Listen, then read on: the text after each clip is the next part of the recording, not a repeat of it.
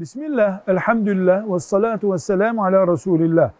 İslam dininin insanlara tanıdığı hürriyet, hürriyet, serbestlik hangi dairelerin içinde duruyor? Yani ne kadar bu hürriyet? Cevap olarak diyoruz ki üç daireyi aşmayacak hürriyet. Bir, İslam toplumunun kurallarını, Allah'ın çizgilerini aşmayacak. İki, ikinci bir insanın hürriyetine baskı getirmeyecek. Üç, birey kendi bedenine ve geleceğine zarar olan bir şeyi yapmayacak. Bu üç dairenin içinde kaldığı sürece insan hürdür, hürriyetini yaşayabilir. Velhamdülillahi Rabbil Alemin.